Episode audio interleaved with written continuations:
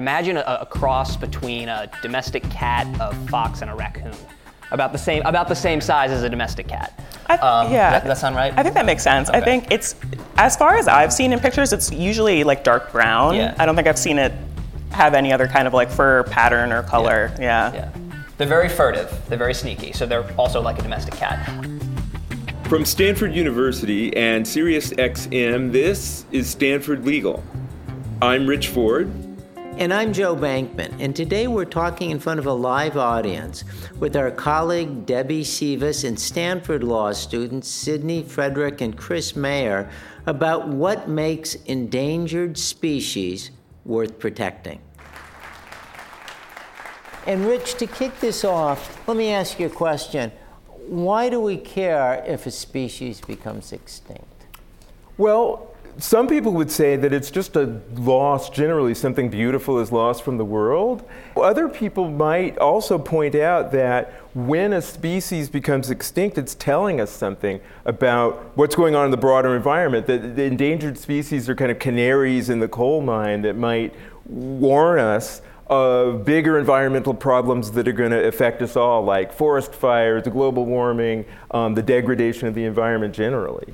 One way or the other, I think most of us, if you just press a button and say extinct or not, people press the not button. But I guess the, the tough issues come when there are trade offs. We don't quite know if it's going to become extinct, but it's becoming endangered, when it's expensive to stop extinction, and so on. Right, where people may have to lose their jobs or industries will have to change what they're doing.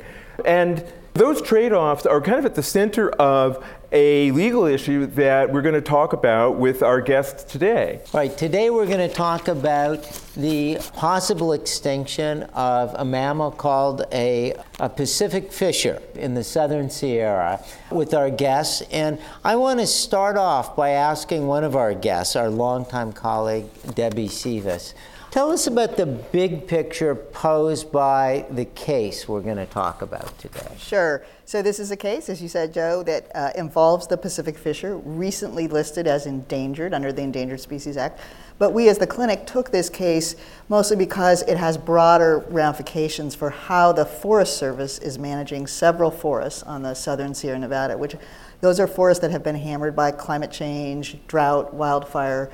And so this was really a case to kind of test if we could push the Forest Service in a new direction, a more ecologically sound management direction. Now, I thought the Forest Service was there to preserve the forest. So, why is it that you had to sue the Forest Service? What's going on there? Well, the Forest Service manages those lands for multiple use, is what the, the statute says, but it uh, has a long time history of a lot of logging and timber coming off those forests, and still today, those forests are still a source of timber sales to private companies.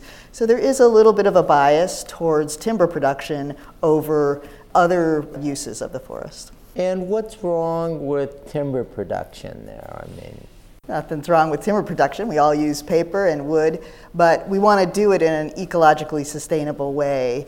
And so that's really the dispute is can you do it in a way that also protects species and the environment? If it isn't ecologically sustainable, and I'm going to take it that in this case the clinic made the decision it wasn't, and is using the Endangered Species Act for its own purpose and for broader purposes, tell me what's wrong with, in the clinic's mind or in your mind, with what's happening in these forests. This is southern Sierra Nevada, so places like uh, Mount Whitney in California or around, around that part of the world. What are they doing that's wrong? Well, there's been a lot of timber production over the years, so there's very little kind of mature old growth forest, and that's going to Rich's point, kind of the canary in the coal mine. The Pacific fisher uses that mature habitat. That's what it needs to survive. And so this is a, a case that looks across those forests and, and tries to get the Forest Service to preserve those old growth forests. You might be able to continue to log younger forests or second growth forests, but we really have very little, about 10% of the historic old growth forests. I think our clients in the case think we need to save every bit of that that's left. Other than the extinction of some of the, the species that rely on the old growth forest, what are some of the reasons that we should be especially concerned about losing those old growth forests? I mean, what are the ramifications of the path that we're currently on? Yeah, so in addition to just protecting the species and the ecosystem that has evolved there, those are the forests that are most likely to protect us against future wildfire risks. And if you've lived in California for the last couple of years, or probably anywhere in the West, you know wildfires has, have become a, a huge issue as the climate gets hotter and drier. And those old growth forests are really the coolest, wettest forests there are. So those are the ones we really want to preserve and protect. And they serve as a carbon sink as well. Wow, so you could say that this uh, Pacific fisher is an indication of problems that are leading us to have more wildfires every summer. Could you just walk us through a little bit of some of why we're having the increase in fires and how the, the destruction of the old growth forest leads into that, other than it being like a, you know, a, a preservation for carbon? Sure. So historically, the Forest Service has um, suppressed fire on our national forest, and that made sense in the mid uh, 20th century because we wanted to preserve that timber and preserve those environments. And so if they burned up, right, you didn't have the timber. But we've now learned that suppression of, of fire is actually not the way to keep those forests healthy because they are naturally adapted to fire. So we need to actually let those fires burn. Those kind of fires, if they burn through those old growth forests, they burn at a very low level. They're kind of ground fires and they, they clean up the vegetation. Um, but they don't generally burn the big old trees, the things that are keeping the forest cool and dry. So those are um, there's a, needs to be a change in in the management there, and the Forest Service is moving towards that. But their response has been, well, we actually need to clear it all out, so we need to cut down a lot of those big trees and start over. And I, I would say the clients we represent don't think that's the way to go, and that's really the theoretical dispute. What are the clients we represent in this case? So we represent uh, three groups. One is the Unite the Parks, and uh, they are looking. Their mission is to have a kind of continuous park from Yosemite all the all the way down to Sequoia Kings National Canyon. In between are the forests that we're litigating over. So they're looking to protect those more like a park, less like a operating forest. And then we, um, the other groups in the case are the John Muir Project, which has been working on forestry issues for a long time and a Sequoia Forest Keeper. So, Debbie, you mentioned it, it sounds like there are two fire suppression theories. And the Forest Service theory is that you kind of manage it a lot with human intervention, whether it's logging and various things. You try to deprive the fires of fuel. And the idea that you and some of your clients have is a different one where it's kind of a more natural process, something that we would have seen before human intervention. Is, is, is that about right? Yeah, I think that's that's the basic dispute, and I think it extends even beyond forests to, other kinds of ecosystems. But that's the main disagreement, and you know, there's science out there people can point to science on both sides. I, I, think that I think our clients don't object to doing some of that logging around urban communities. You know, there are many communities. It's called the wildland urban interface. So communities that are built into the forests. You want to protect those from those catastrophic, catastrophic fires. But in the backcountry, where there really aren't a lot of people, other than you know maybe campers and hikers and stuff, I think our clients really think you should let those natural low-level fires burn and that will be the way we get those forests back to ecological health. How do you take clients in the clinic, uh, Debbie? Because I assume there are parties on all sides, and we decide, or you decide, which parties to take. Some of it, I think, is an opportunity for our students to learn litigation skills, but maybe you could uh, you could have uh, taken any side any side here. Well, How do we, you decide we generally that? represent. So you're right, Joe. We um, part of it is is it a good opportunity for students, and that's the main thing because the clinic functions uh, to help uh, give students those experiences, and then we look at the issue and if we have. Um, expertise in the issue and whether these clients need help. So most of our clients, all of our clients almost, are nonprofit organizations, as the, like the ones I mentioned. We occasionally will represent a government. Right now, we're representing the Coastal Commission, kind of a unique representation for us. But normally, it's NGOs, non uh, non governmental organizations, who don't have the resources, right? So we wouldn't um, represent a private company in most cases, and we wouldn't represent mostly a government agency because they have their own lawyers and resources. I wonder if, if it would be about time just to introduce the case a little bit because I think a lot of the issues become sharper. And one of the fun things about law is that when you discuss things, you discuss it in a real life context. Our students here welcome uh, Chris Meyer and uh, Sydney Frederick. Chris, can I ask you just to jump in and describe the case a little bit that you worked on? Sure. So, and, and I, I uh, also think that because the issues kind of break down along two statutes, Sydney can certainly chime in on the National Environmental Policy Act issue. The issue that I've mostly focused on was the Endangered Species Act issue. And, and at its heart, what this was trying to figure out was in order to, for a federal agency to take the sorts of actions that the Forest Service wanted to take, if those actions would affect an endangered species, they're required to consult on and issue a biological opinion that essentially establishes whether or not that action will harm the species. And our fundamental dispute was with that biological opinion because we believed under the regulations of the Endangered Species Act that that biological, uh, biological opinion was inadequate, that it didn't actually analyze in a meaningful way what the existing population of the Pacific fisher was. And as a result, anything that was built on that, any argument in that biological opinion for how the Forest Service actions would affect the fisher, were based on a faulty foundation because the agency didn't know how many Pacific fisher were there. So therefore, how can it conclude it'll only harm the, an acceptable number of the Pacific fisher? So that was the crux of the Endangered Species Act claim. Um, and I worked on the National Environmental Policy Act claim. As a general matter, that statute, we call it NEPA, says that government agencies, when they're taking actions that could significantly affect the environment, before they do that, they have to stop and assess the potential environmental consequences.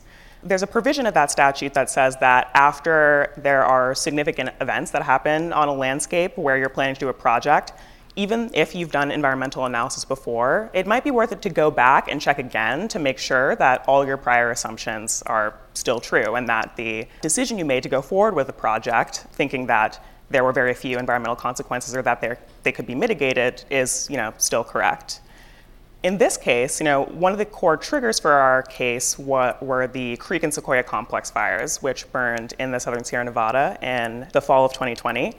And the crux of our NEPA claim was that because of these two fires, which burned in pretty central aspects of fisher, ha- central areas of fisher habitat, we thought the Forest Service should have to go back and reanalyze the environmental impact that all the projects it planned to undertake could potentially have. And really critically, we thought that the Forest Service needed to look at the impacts that all of these projects could have together, cumulatively, because one of the biggest threats to the fisher that we see in terms of environmental impacts um, on the species is that it's really struggling with habitat fragmentation. Um, so we thought it was really important to make sure that the Forest Service was going back and taking a look not just at all the projects individually, but um, at the way that all of the projects, when looked at together, could potentially contribute to further habitat fragmentation on, for the species as a whole. Sydney, just to follow up on that last comment, uh, when you say habitat fragmentation, could you just walk us through exactly what that is and how the Forest Service um, proposals would have affected it? Sure. The fisher is a species that relies on um, like having multiple different patches of really dense old growth forest habitat um, that are relatively intact. So it wouldn't do to have a patch of old growth forest habitat that was checkerboarded with a lot of um, projects happening inside of it that disrupt um, the pattern of tree cover, for example. Um, and you know, the Forest Service, I think, um, working with outside biologists, had come up with a strategy before the fires to um, say, okay, here is where we think there is enough habitat for the fisher. It was a conservation strategy that they developed in 2016, I believe. But even around 2016, you know, the strategy was developed based on data that they had collected before 2016 habitat vegetation data. Um, and you know, even at the time they released the conservation strategy, they realized, you know, even since we collected the data and came up with a strategy, the forest has been fragmented just based on um, like drought and other events that have been happening in the forest alone. And so the, even before the 2020 fires, the forest already didn't necessarily reflect the strategy that they had to ensure that there was enough intact habitat for the fisher. And so, you know, in our case and in our NEPA claim, our central concern was that, you know, the Forest Service and the scientists it was working with hadn't even um, in our mind, had enough time to come up with a new conservation strategy that reflected the landscape before the fires, and that now, after the fires, it was especially important that before the Forest Service go forward with any of the projects it had previously planned, that it stop and take that extra time to make sure that now um, any impacts the projects would have would not be threatening to the species. You know, we're going to have a picture of the Pacific Fisher on the website that'll accompany our show. But I wonder if any of our guests can kind of describe it just a little bit so we get a, a sense of what this animal is. Imagine, I don't know, you jump in if I'm, if I'm misstating it here. Imagine a, a cross between a domestic cat, a fox, and a raccoon. About the same, about the same size as a domestic cat. I, Um, yeah. That, that sound right? I think that makes sense. I think it's, as far as I've seen in pictures, it's usually like dark brown. Yeah. I don't think I've seen it have any other kind of like fur pattern or color. Yeah. Yeah.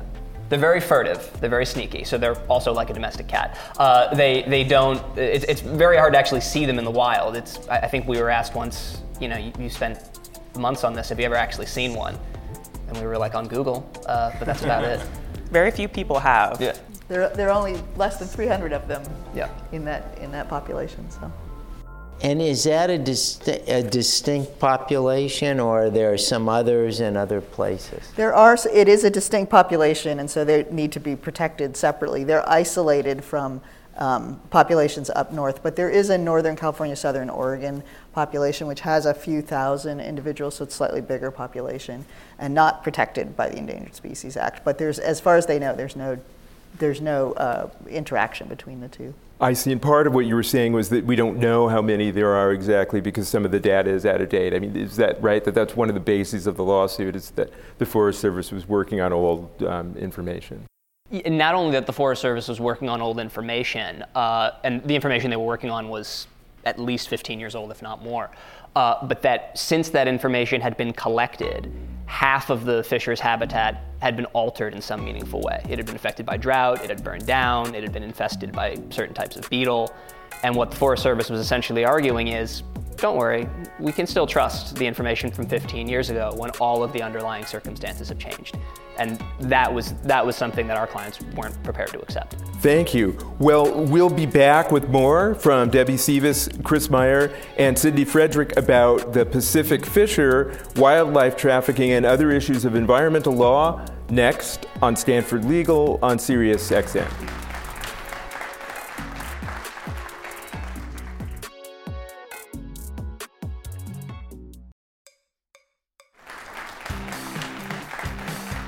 Welcome back to Stanford Legal, where we look at the cases, questions, conflicts, and legal stories that affect us all every day. I'm Rich Ford, along with Joe Bankman, and today we're talking to Debbie Sivas, Chris Meyer, and Sydney Frederick about the Pacific Fisher and issues of environmental law. And you argued a case in front of the Ninth Circuit. What was it like working on that case, and what was it like arguing in front of the Ninth Circuit as students? I can definitely say it took a lot of preparation. The case uh, was argued January 12th, and I think we started basically a month before that doing practice arguments first, just with Debbie and with outside counsel we were working with, and then bringing in some professors, both from other clinics as well as professors just who taught normal non-clinic classes in the law school who were willing to jump in and help moot us. So a lot of preparation over the winter. And then the argument itself, at that point, I definitely felt prepared. It just felt nice, at least to me, to feel like arguments I was making and ideas I had come up with were actually like having an impact and being listened to by judges, people who like don't like have to listen to anything I say, and like who, especially who you know I, I knew based on the panel we had drawn might not necessarily be like particularly sympathetic to our case. I would say that things went well. And one thing you just mentioned, Sydney, is that that some of our listeners know and others don't is that when you argue before the a circuit court, a federal circuit court, you get a panel, and it's like chosen out of a hat, so to speak. So some of the appointees come from a side that you might think will be sympathetic to your case or have issued rulings that would be sympathetic to your case, and vice versa. And it looked like you initially drew, or you drew what seemed initially to be an unfavorable panel. It was two to one. Maybe one would guess against you. Yeah, that's that's certainly what it seemed like. But I think, and maybe Chris can jump in here. During the argument, it seemed that even so, all of the judges were listening and asking meaningful questions, and it did seem like they at least at some points, were satisfied by some of the answers to the questions that I gave. And I think that's reflected in the fact that uh, we were able to get a favorable decision out of them. There was kind of an interesting dynamic where Sydney and I spoke. We got some questions that were, you know, difficult and that we had to grapple with, and it was clear that maybe one or two of the judges had some concerns about the case. And then the government got up, and it was basically 20 minutes of them kind of grilling the government and you're kind of in the situation where you're saying, okay, I, I, got some tough stuff, but it seems like the government's getting some stuff that's even tougher. Uh, and, and so what kind of starts as some pessimism kind of gradually shifts to optimism by the time you get to rebuttal. And you won a victory. Now, um, you won what's called the preliminary injunction. So maybe you could just tell us a little bit about exactly what was at stake and um, what's next. Sure. So the, the, our clients had moved to enjoin the Forest Service projects in the trial court and lost uh, and we appealed that decision to the Ninth Circuit. The Ninth Circuit didn't um, award our clients an injunction, but they did vacate the denial of the injunction. So essentially, what they did was tell the trial court, you didn't properly consider uh, the application for an injunction along certain lines. We're going to send you back with instructions, and you have to you have to take another crack at it. Um, and that was it was always going to be difficult, especially at the appellate level, to get an appellate court to enter an injunction or to ask the trial court to do so. Um, so having them simply vacate and send it back uh, and give us kind of another, give our clients another bite at the apple was was a good outcome for us. And as a practical matter, how long does this stay things? Is this does it get argued again right away, or does this give the ecosystem six months, a year? What's the timing on that? So the bulk of these projects are scheduled to commence in June, uh, and so obviously we want to enjoin them before that. Um, what followed after the remand order was kind of a flurry of motions between the two sides of trying to get the trial court to either uh, issue relief prior to June or to schedule briefing such that briefing on the renewed motion would be resolved by June uh, it, it looks, and Sydney, correct me if I'm wrong, that that latter path is kind of where we went. So at this point, what's going to happen is that there's briefing going on right now that the clinic's handling, and the hope is that the court will be able to issue a new decision on the on the preliminary injunction uh, before most of these projects begin in June. So, so the timeline hasn't hasn't been extended as much as maybe we're just cutting it a little closer than we might otherwise like. So before June, the trial court is now going to reconsider the matter taking into account the things it hadn't taken into account earlier. We actually just filed our first opening brief to the trial court yesterday. So uh, Sydney and Chris are on their way to graduating. So we brought a new student in, a second year student who worked on the brief, and we filed it yesterday afternoon. So that's all. And it, the, uh, the Ninth Circuit did an unusual thing in response to our request, which was to order the trial court to do something expeditiously because the, the, this particular district, the Eastern District of California, is very over, overloaded with cases. And so, knowing that the summer logging season was coming up, the Ninth Circuit ordered um, the judge that we have to actually he- hear the matter before the summertime. For someone that doesn't litigate, and while I've been a lawyer for many, many years, I've almost never litigated the judge you get matters so much. We've talked about that in the panel, where it turned out you couldn't guess what the panel would decide ahead of time just based on, say, who appointed them. But now you're going back to a court that ruled the wrong way the first time, in our opinion.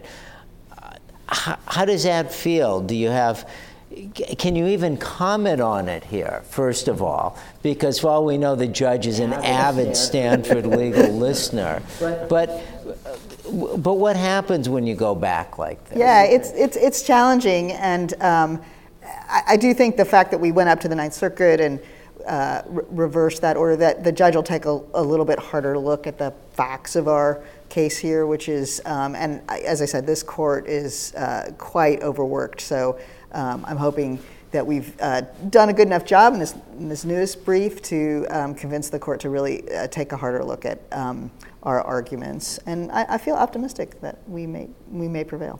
Is there any possibility of settling when something like this happens? The government now has been told they really have to do this. They probably don't want to recount everything and do all this hard work. Uh, what's are, are, there are there negotiations? We've been having discussions with the Forest Service all along, and um, once this round of briefing is done, we are, we've asked our clients. We started this case with like 45 projects that were we were asking to enjoin, and now we're down to about 18 because we've really gotten down to the most important projects. And so we're actually hoping that once the, the this quick briefing gets done, we'll be able to sit down with the Forest Service and try to negotiate a solution. I, I don't know how viable that is, but we continue to try. Well, this case has broad implications for the way the Forest Service manages the forest generally. And I wonder whether any of you might comment on what you think the prospects are for change at the Forest Service given litigation like this. I mean, is it possible that cases like this will convince the Forest Service to rethink some of its policies on a more general level so that they don't get sued the next time? I, I think that cases like this are common enough that I, I, I, don't I don't know that it would cause any sort of grand rethink in the way that the Forest Service tends to approach these operations, especially because you know, Forest Service officials, like officials in many federal agencies, are career civil servants uh, who have served under presidents or administrations of both parties, and you know have just as as is going to be the case with civil servants who kind of last a long time in any agency. They, they have beliefs about how things should be accomplished and certain ways of, of doing things. And I think, as Debbie alluded to at the beginning of our discussion, it's not as if those, those approaches are entirely without merit. Um, so, uh, I, you know, this I, am skeptical that a, a, discrete case like this would have kind of sweeping ramifications, but I think it's the nature of being an aspiring environmental litigator, at least, that you have to hope that you're at least causing uh, some rethink or some policy shifts on the margin, and that over time and an accumulation of these sorts of actions, you, you can affect some sort of change. But I don't think on an individual case level you're you're going to accomplish something like that. Right, so it's not this one case, but the good fight continues, and perhaps in a series of cases, um, we'll see comprehensive change, or maybe you just have to keep fighting case by case. Well, it's fascinating work. Um, thank you so much for talking to us, uh, Debbie, Chris, and Sydney uh, about the Pacific Fisher and issues of environmental law and a fascinating case in front of the Ninth Circuit that our students got to work on.